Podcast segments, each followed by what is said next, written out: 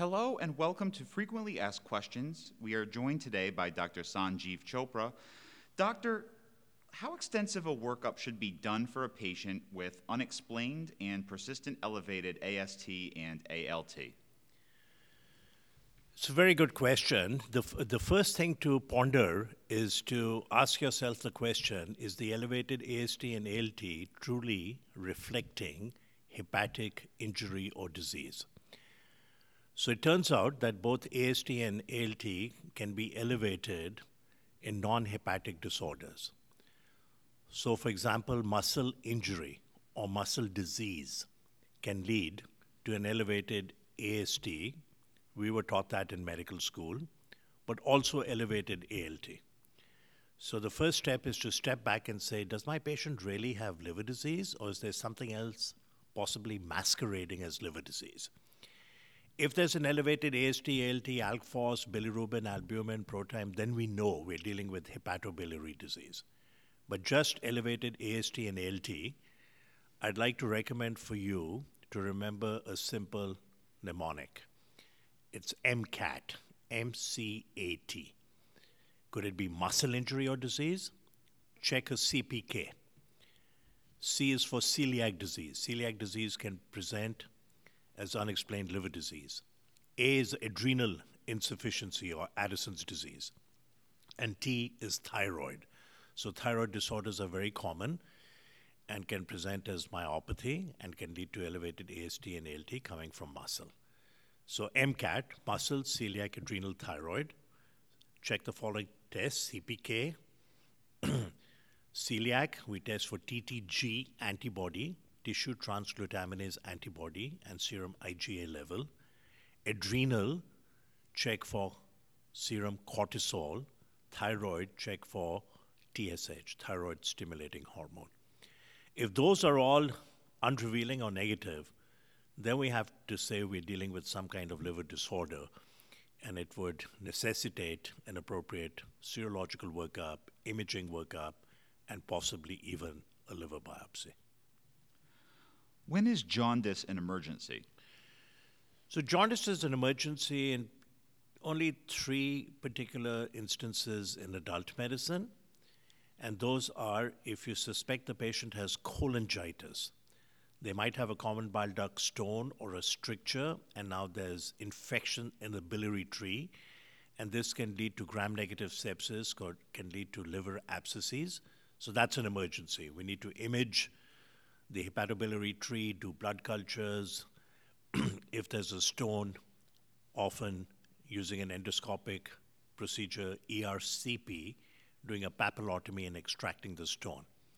You have to admit the patient and do all of that. The second situation is when the patient has fulminant hepatic failure. Fulminant hepatic failure, by definition, is severe acute liver disease with any level of hepatic encephalopathy.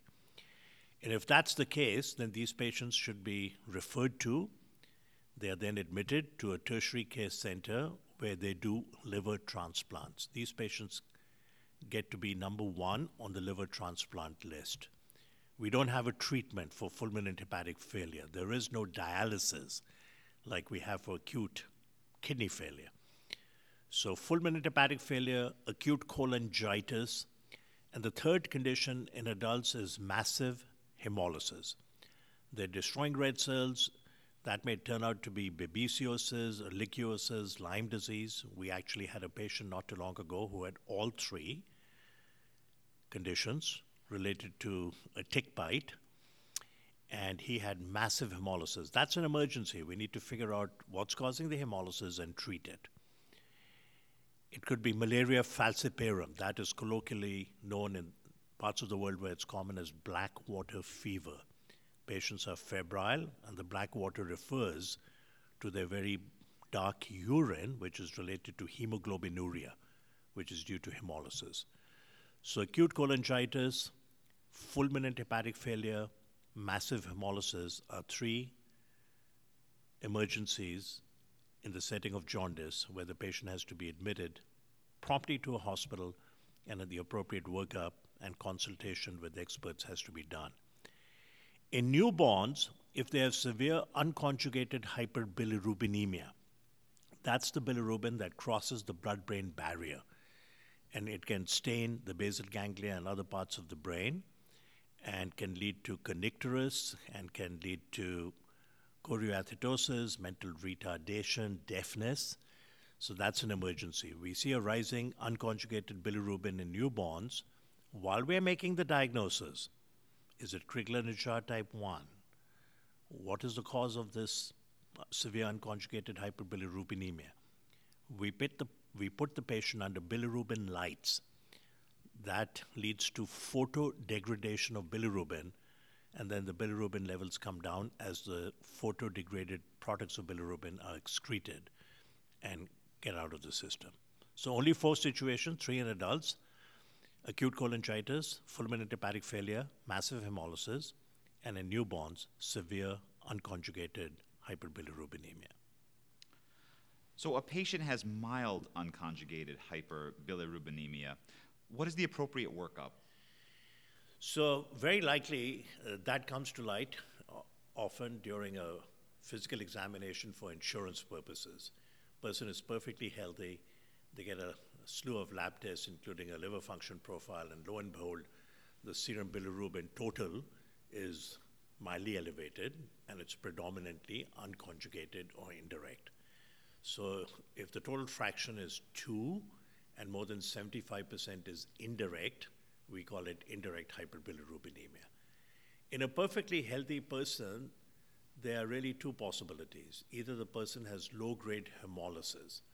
So, in that case, the hematocrit will be low, there'll be an elevated LDH, there may be changes on peripheral smear, there may be an elevated retic count. If we excluded hemolysis, the most common cause, and actually a very common malady, is called Gilbert's syndrome. So it's pronounced Gilbert's, it's spelled G I L B E R T apostrophe S. And it may be present in 3 to 7% of adult males. So, very common.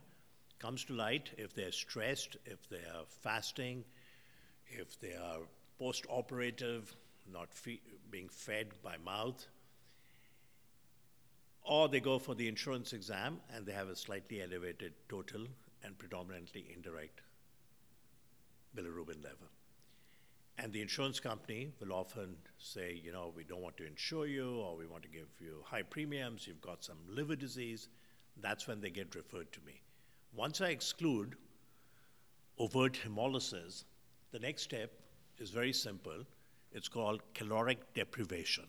So we test a total bilirubin, indirect bilirubin, let's say it's 2, out of which 1.7 is indirect. Over the next 24 hours, the patient consumes less than 400 kilocalories. They come back, we repeat the blood test. And now the bilirubin has gone from 2 to 2.4, 2.6, and again 75, 80, 90% is indirect, this actually proves that they have Gilbert's syndrome. We don't have to do a liver biopsy and measure the enzyme UDPGT, uridyl diphosphate glucuronide transferase, which is the enzyme responsible for conjugation of bilirubin and which is deficient in these patients with Gilbert's. That's a much more invasive test.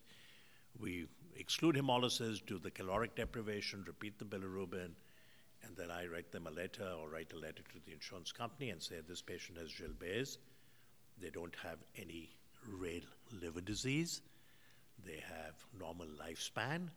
In fact, this person may be better off than you and me because bilirubin is a very rich antioxidant. A common finding on ultrasound or other liver imaging studies is a small hepatic hemangioma. What is its significance and appropriate management? So, a hepatic hemangioma is a very common finding in autopsy studies. 3 to 7% of individuals will turn out to have a hepatic hemangioma. If the patient undergoes an ultrasound or imaging study for other reasons, for example, they're looking at the kidney or they're looking at the pancreas, and lo and behold, when they look at the liver, they find a lesion, and it's very, very characteristic on ultrasound or CT of a hemangioma. Really, no workup is indicated. Uh, important thing to remember is the size. If it's more than 10 centimeters, we call it a giant hepatic hemangioma. And if this is superficial and present in the right lobe or the left lobe, I would simply caution these individuals not to partake in any kind of sports or activities where they could possibly traumatize the abdomen. So, you know what? No mud wrestling and, and no physical fights and no bungee jumping. Otherwise, leave it alone. And uh, it's only on very rare occasions in kids they can develop high output cardiac failure, or in adults, there are extremely rare instances of steroid refractory polymyalgia rheumatica. So somebody has polymyalgia rheumatica and they're not responding to steroids, we would image the liver. And if they have a hemangioma, removal of the hemangioma takes care of that condition.